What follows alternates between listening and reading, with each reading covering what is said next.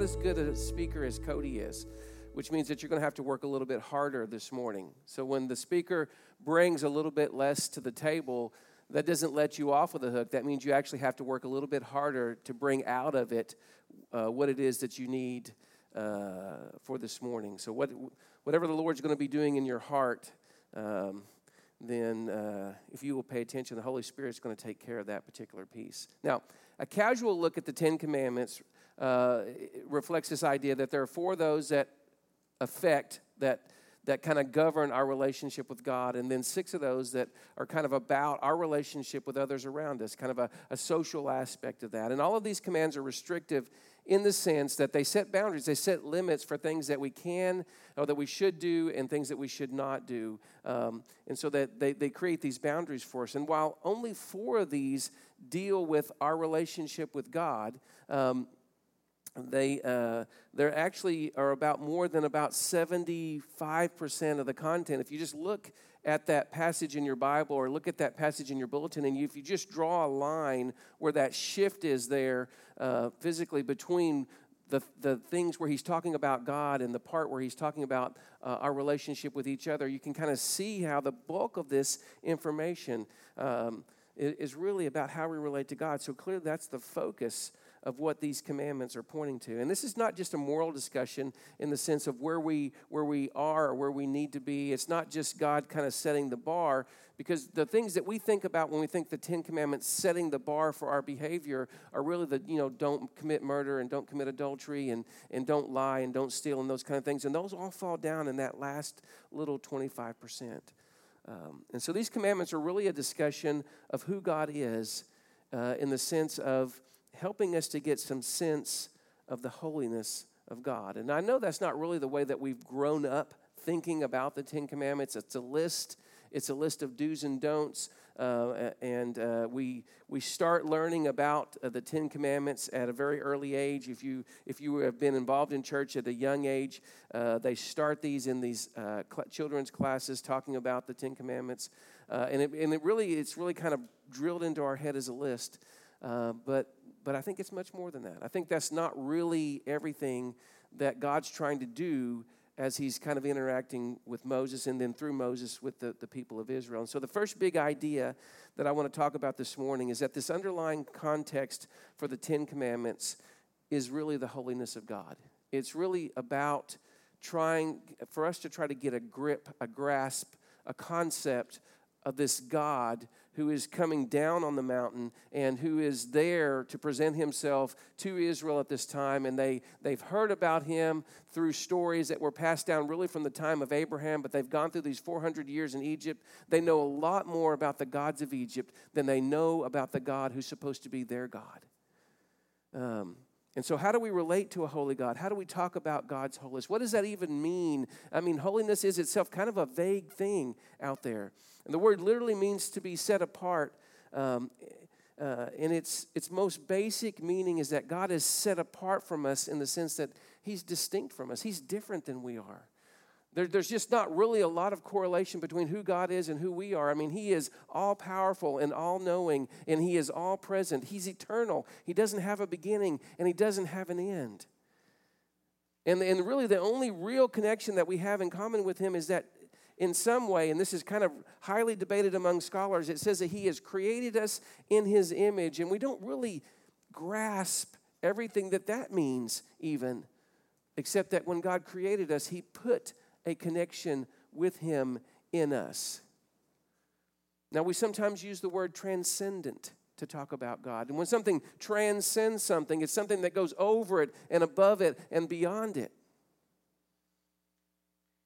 Um, we're, we are created beings who exist below God. In fact, all creation is, in that sense, distinct from God. Everything that we know, everything we experience, is distinct from God because God is the only uncreated being, the only uncreated thing out there. And one of the things that sets God apart is that He is the only God. And so the command, have no other gods, uh, before me is not really a, a, an admission that there's a competition out there. Now there were other there were gods in Egypt and there were there were gods in Canaan to the land that they were going and so there were uh, the, the the bull god down there and the cow that they worshipped in Egypt among all the other gods. Um, and there was going to be Baal that they're going to encounter and Moloch up in the land of Canaan but but there's not really this is not really have no other gods before me is not it's not like a political ad campaign okay? It's not it's not God saying vote for me you know that Baal guy, he's not very reputable. You know, it's not like a political ad where, where God is trying to leverage himself and say, I'm really the God that you want to pick. Um, God is alone in this category. There is no other gods. And it just doesn't make any sense to worship one. And the word holy is, is, is applied at, at a variety of levels when we look at the Old Testament. And so it's not just applied to God Himself, it's, it's applied to the, originally they had a, a tent that they called the tabernacle, and they, it, was, it was designed, it was given, God gave Moses instructions on how to build it, and, and they built it, and they worshiped God in that place. And so the tent itself, because it was designed for worship for God, that was considered to be holy and the, the, the furniture in that tent that they carried around, that furniture was considered to be holy because it was set aside for that purpose. Even, even down to the little pans, the brass pans where they would put the, the coals in there, the fire that they would burn the incense to, that they burned to God, those were set aside. Those were holy unto God. And there was a special place in that tabernacle, a place that, that God had them design that was, they called the Holy of Holies. And no one could go in there except for one person, and that was the high priest. And he could only go one time of year uh, during, the, uh, during the Day of Atonement to go in there and to atone, to offer an offering for the sins of Israel. So, all of the rules that pertain to things that were holy in the Old Testament, I think were designed to help us kind of grasp the concept of holiness to, to get this idea of what it meant to be set aside. And so, no carved or man made images were to be worshiped. Um, so, that's not just of Baal or, or the golden calf or any of those other things, but even God forbade an image of himself. Uh, you, you can't make something and then say that this is this is God, this is Yahweh, this is the God I am worshiping. And I was thinking about this. You know, I went through a stage uh, earlier uh, in in our marriage where I was I was doing wood carving things, and so uh, we had a uh, we had a weenie dog, and so one time I carved this little weenie dog. And uh, I ran across it uh, yesterday. We were doing some stuff and cleaning out a room, and I saw that little carving of that weenie dog there. And I thought, you know, how, how strange it must be uh, for God from His perspective that when we, we carve something or we make something and then we say, we're going to worship this little thing that we carved. I mean, wouldn't it be ridiculous if I if I set that little little wooden weenie dog up there on the shelf somewhere and said, "This is this represents Yahweh." And so when I see this little weenie dog that I've carved, I'm gonna I'm gonna worship it, and, and it's gonna remind me of, of who God is. But God says, no, you can't do that because anytime that we try to limit God, anytime we try to bring him down to something that we have made, that we have in some ways measured, we're, we're bringing God down from his immenseness to something that, that really it becomes something that we can try to attempt to control. Because then if I'm walking by and I'm doing something that I don't think I want God to see, what do I do? I just, I just put a little cloth over that weenie dog, right? That way God can't see what it is that I'm doing. And we have to treat God's name as holy because when we start to throw his name out in casual conversation, it literally ends up as being the butt of a joke or as part of a curse word somewhere down the line. And, and the Sabbath is not about a day. Uh, when you read what God tells Moses, it's really about remembering God and what He did. God created everything in six days. Um, the Sabbath is about remembering that God is the only uncreated thing in existence. So there's a guy, a theologian, an old, older, older guy. I guess he's been gone for a while now. Uh, sometimes I give away my age when I'm speaking. Um, but he wrote a book called The Idea of the Holy. His name was Rudolf Otto. And uh, in that book, he struggled to define holiness. What is holiness? How do we even how do we even talk about the word intelligently when we talk about holiness and we talk about God? And, and so he, he actually ended up in the book going back to to to to weird Latin words and to to words what, what they meant in their original language. And so he went back to words like awful. I mean, we like to sing about our God is an awesome God, right? He reigns he said, Well, really, if you, if you think about it, we, we should really be singing something like, Our God is an awful God because he overwhelms. Um, Otto said that God was awful in the original sense of the word because he inspired us to be full of awe. You know, later in the, in the book of uh, Exodus, uh, Moses asked to see the glory of God. It's down in Exodus 33. And God says, God agrees to this. Even though no one, even on the mountain there, when he gives the Ten Commandments, Moses doesn't really see the glory of God because there's all this smoke and, and thunder of lightning up there. And it literally says it was, it was dark up there when Moses went up there. He, he hasn't seen the glory of God. And later he asks, he says, God, can I see your glory? And God says, Well, kind of. He says, I'll put you in a cave and I'll put my hand over you and I'll walk by. And as I get past you, when I get far enough past you, he says, I'll lift my hand off and you can see the back of me because that's going to be all that you can handle. And then in a, further on in Hebrew history, the prophet Isaiah, he's in the temple and he's praying, and uh, uh, he has a vision of the glory of God. He hasn't asked to see the glory of God, but God gives him. He's in his vision. He's transported up into heaven somewhere, and in this this vision, he's there in the in the in the sanctuary, in the temple of the Lord, and the the angels are flying around, and they're covering their face with some of their wings, and and uh, covering their feet with some of their other wings, and they're flying around, and they're saying, "Holy, holy, holy." Is the Lord God Almighty. And he's absolutely overwhelmed in the sense that, that Rudolf, Otto talks about there. God was, was, was awful in that sense. It caused him to be full of all. He's, he's so overwhelmed. Some of the, his response then in, in some translations is, I am ruined. I am ruined. And the ESV reads, I am lost. But I really think the best translation there is in the message. In the message translation, it puts the words of Isaiah as, I am a dead man. Because that's what he means in those, pers- in those verses. He's not saying, I am ruined in the sense, God, this is totally going to ruin all of the worship that I'm going to do back there when I get home. And he's not saying, I am lost, like he would say, I'm, uh, God, I'm just, I'm so lost in the presence of God that while we were there in the holy temple. That's not what he's saying. He said, I am a man of unclean lips. And I live in a people who are unclean lips. He says, I'm a sinner. And I am a dead man for being here in the presence of God. You know, in Numbers 20, just to kind of put one last thing about holiness in here, in Numbers 20, where is a story later on before after the most of the 40 years are over and they're about to go in and they're about to conquer canaan um, uh, they run out of water at kadesh and the people come to Moses and they complain like they did. And, and then uh, Moses goes to God, and God says, uh, uh, Take your staff and go out there, and I want you to, I want you to speak to this rock.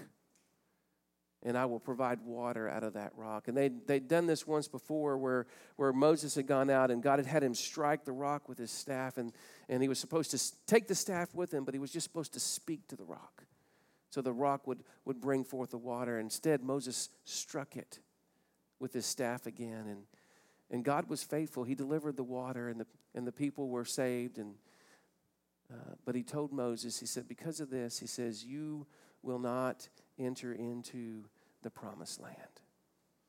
Because I wanted to display my power? No. The text there says, I wanted to display my holiness to these people, and you blocked that. You obstructed that. So these, these, these four commandments really set up the rest of the ten because once God is in his rightful place in our lives, once he is genuinely God in the sense that he is supposed to be God in our lives, then it just makes sense that he's going to be able to set boundaries for our relationships with the people around us. And that kind of brings us to the second big idea, and that's it's, it's because of God is who He is that He can dictate to us how we can and can't treat the people around us. And, and that's this moral code. That's this moral thing that we were, we were talking about here. And God gets to do that. Because if other gods exist, folks, if other gods are real out there, if there's an option there, then other moral codes exist. Think about that for a second. Um, I mean, most of us are familiar with the Marvel movies. What do you guys think would be the moral code of the God of thunder? Thor. Think about that for a second. I mean, he loves to drink, he loves to fight, he's looking for love, right? but according to his parents, he's looking in all the wrong places. His dad's exhortation is, you know, son, just stay within your species. Stay within your species if you're looking for love. Which, by the way, if you're a single person out there, let me just give you the same advice stay within your species. But, but he struggles at times knowing what the right thing is. He doesn't always know what the right thing is. Um, and so let me, let me give you some homework. And this is real homework. This is not just preacher stuff. So I, I want you to think about that this afternoon. And I want you to, to think what would Thor's list of commandments be? Now, he's a little bit simple. He may not have 10. He probably doesn't have 10. 10 is a lot. But what do you think Thor's commandments would be? Go home. I want you to think about that. I want you to jot those down. And, and I want you to email those back to Cody. So it's Cody at redeemerwf.com. Email him what you think are going to be Thor's list of commandments for the God of Thunder. And, and online, if you're watching this on Facebook or YouTube this morning, email those back in. His email address is on the website. If you're here this morning, Cody's email address is on the back of the bulletin because I can tell you that somewhere down the road, Cody is going to be talking about the nature of God and what we believe about God. And he's going to be able to pull out these and say, well, let's just talk about options that are out there. You guys, this is what you guys thought Thor's moral code would be like. Now, that'll be awesome. He'll use that somewhere down the road. Because, guys, if we don't have to treat God as holy, He is, if He's not the sole creator of our existence, and I have other options available to me, I can define my own morality. And atheists get this. Atheists get this. That's why the, one of the reasons why God is such a big deal for them. God sets boundaries on their life because if He is real, they know those boundaries are real and they don't want those things. But if God is in his rightful place, then there is a reason why I can't murder my neighbor or steal his wife or steal his stuff or lie about him in court and why I should honor my parents. You know, there's lots of places where it, it, it sums up the, the law, the commandments are kind of summed up, but Jesus summed it up this way. He said, Love the Lord your God with all your heart and all your mind and all your soul and all your strength. Love him with everything, literally everything you've got. And, and the weird thing about this is that if I give all of my love to God in this way, if I exhaust my love in loving God, I don't run out of love. It actually creates more space for love in my life. Because when I, when I think about my time, you know, in my calendar, if I, if I commit all of my time to something, I run out of time. I can say to somebody, Yeah, I, I can't meet with you this week. I'm all booked up. I have appointments all through my week. I'm done. If I give all of my energy to something, which is which is more and more apparent now that I've entered this grandparent stage, I can say to somebody, you know, I, have I've expended all of my energy. I don't have any more energy to give at this particular point. I'm done. I've pushed the done button. But if I give all of my love to God, if I really love God with all of my heart and all of my soul and all of my mind and all of my strength, then suddenly I have the capacity to love my neighbor in the way that I need to love my neighbor.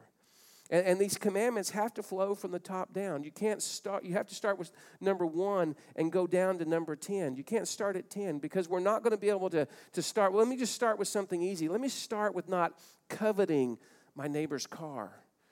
But I'm to I'm to get with this. I'm to work my way back up to number one because we're never going to be able to work, reverse work, reverse engineer this and start with something easy and get back to worshiping God. And, and part of the reason for this is uh, folks, is that we, we, we fail. We're not even as good at these last six commandments as we hope that we are.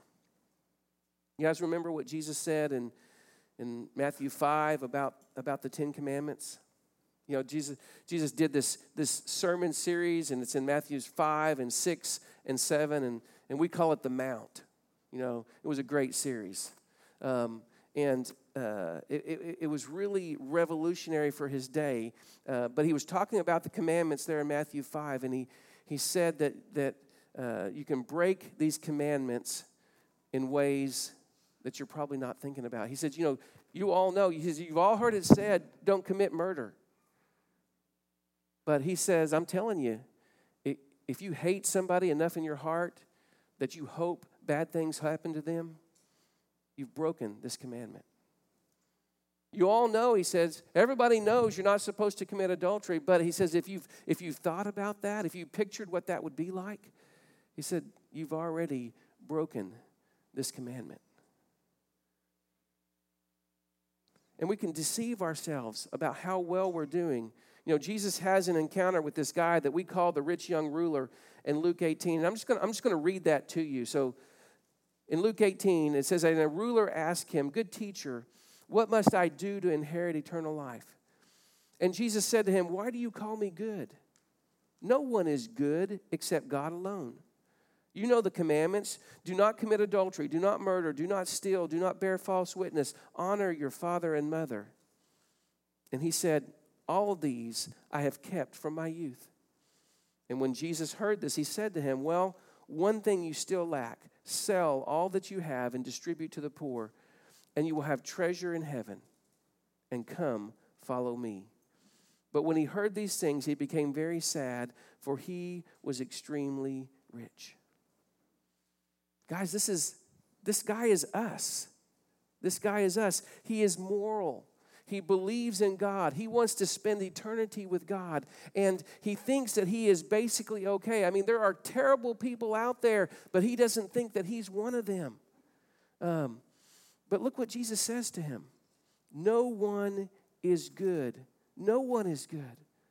We aren't good if we keep the Ten Commandments, and we aren't good if we don't keep the Ten Commandments.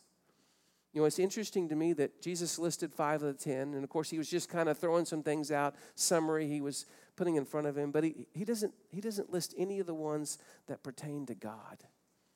Nothing about the first four. And this should have been a red flag, I would think, for the young guy because, you know, if you're a decent person by any community standards, you haven't murdered anybody and you haven't robbed a bank and you haven't lied in court and you might even have a good relationship with your parents.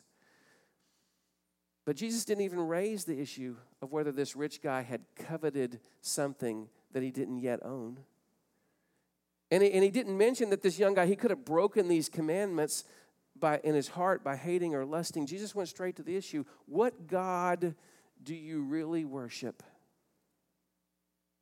And let's find out. He said, Go and sell all your bright and shiny stuff and give it to the poor. And the text says that the young guy went away sad. He went away sad because he had a lot of stuff and he loved his stuff and he couldn't part with it.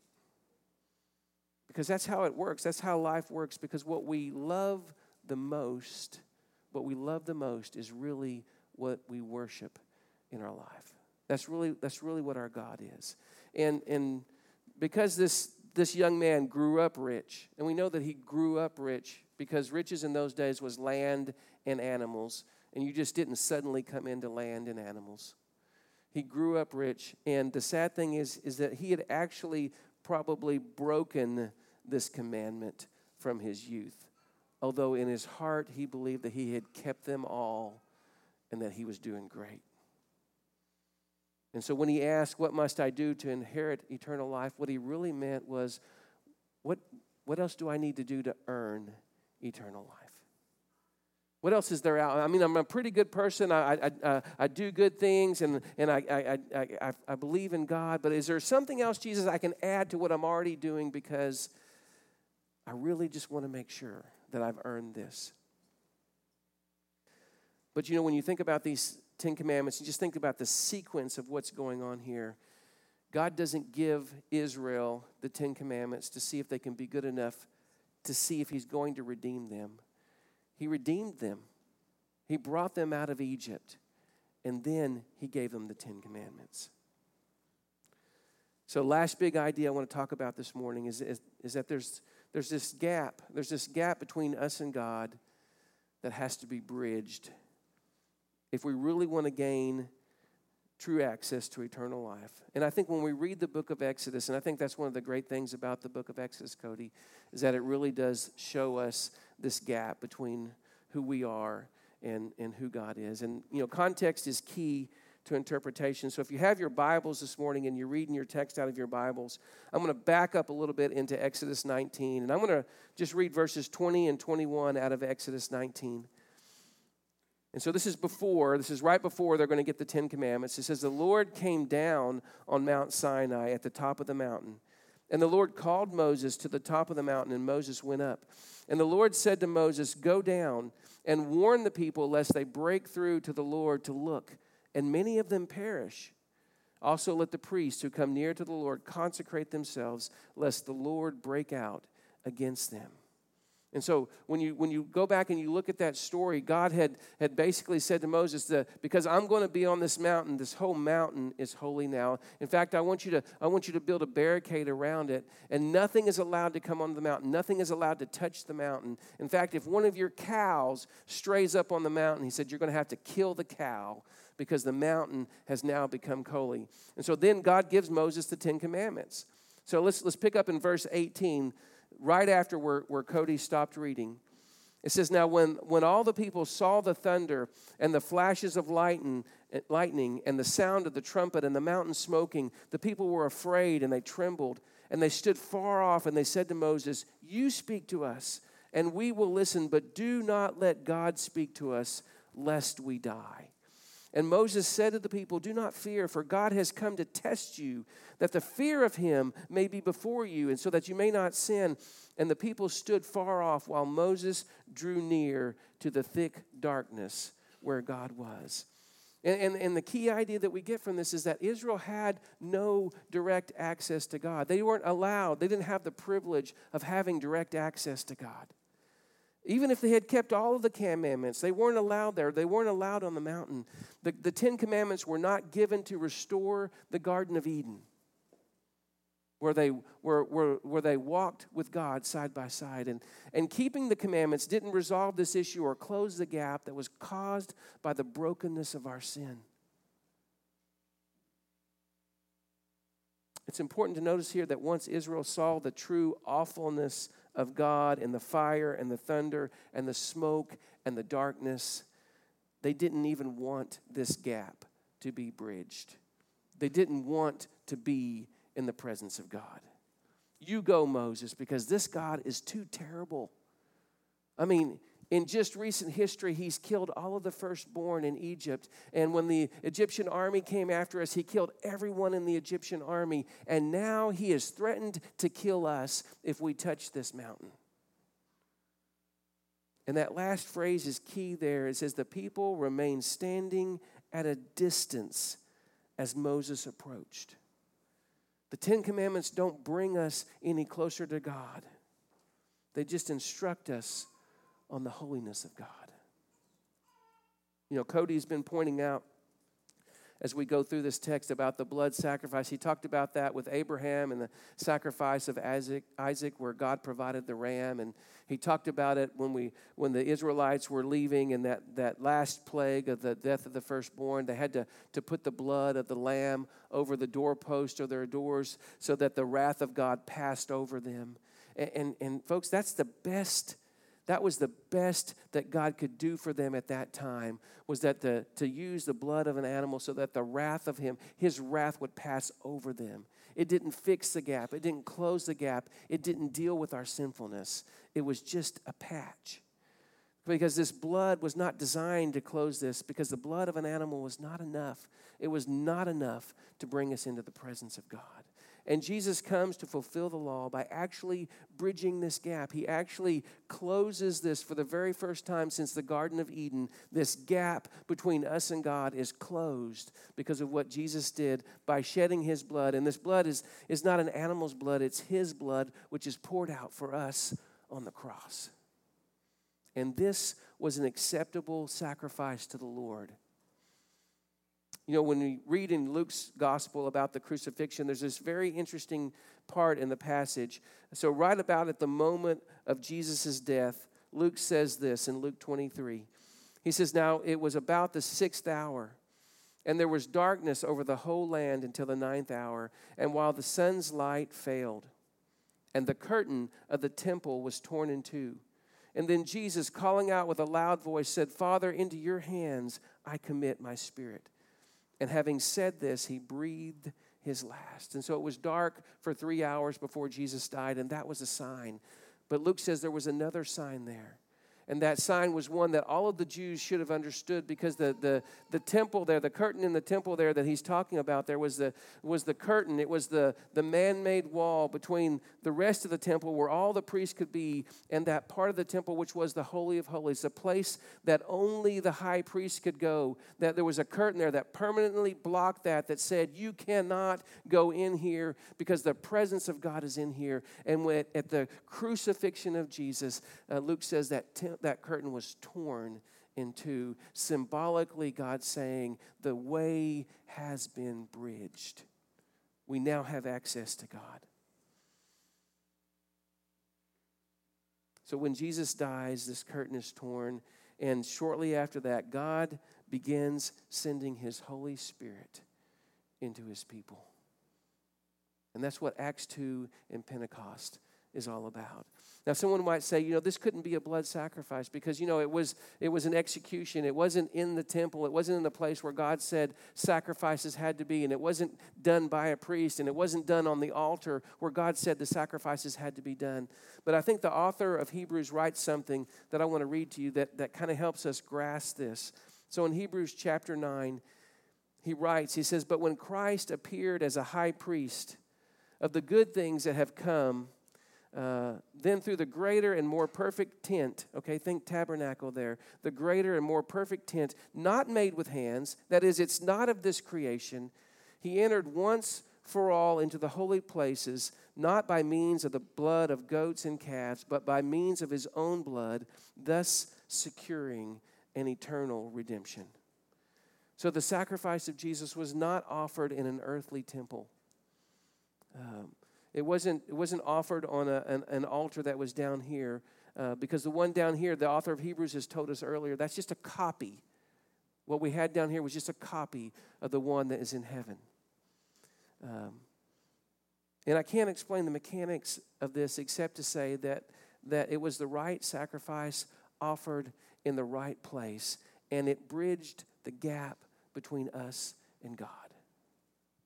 So, what was broken in Eden by Adam was restored by Christ in Jerusalem on a hill that was nicknamed the skull.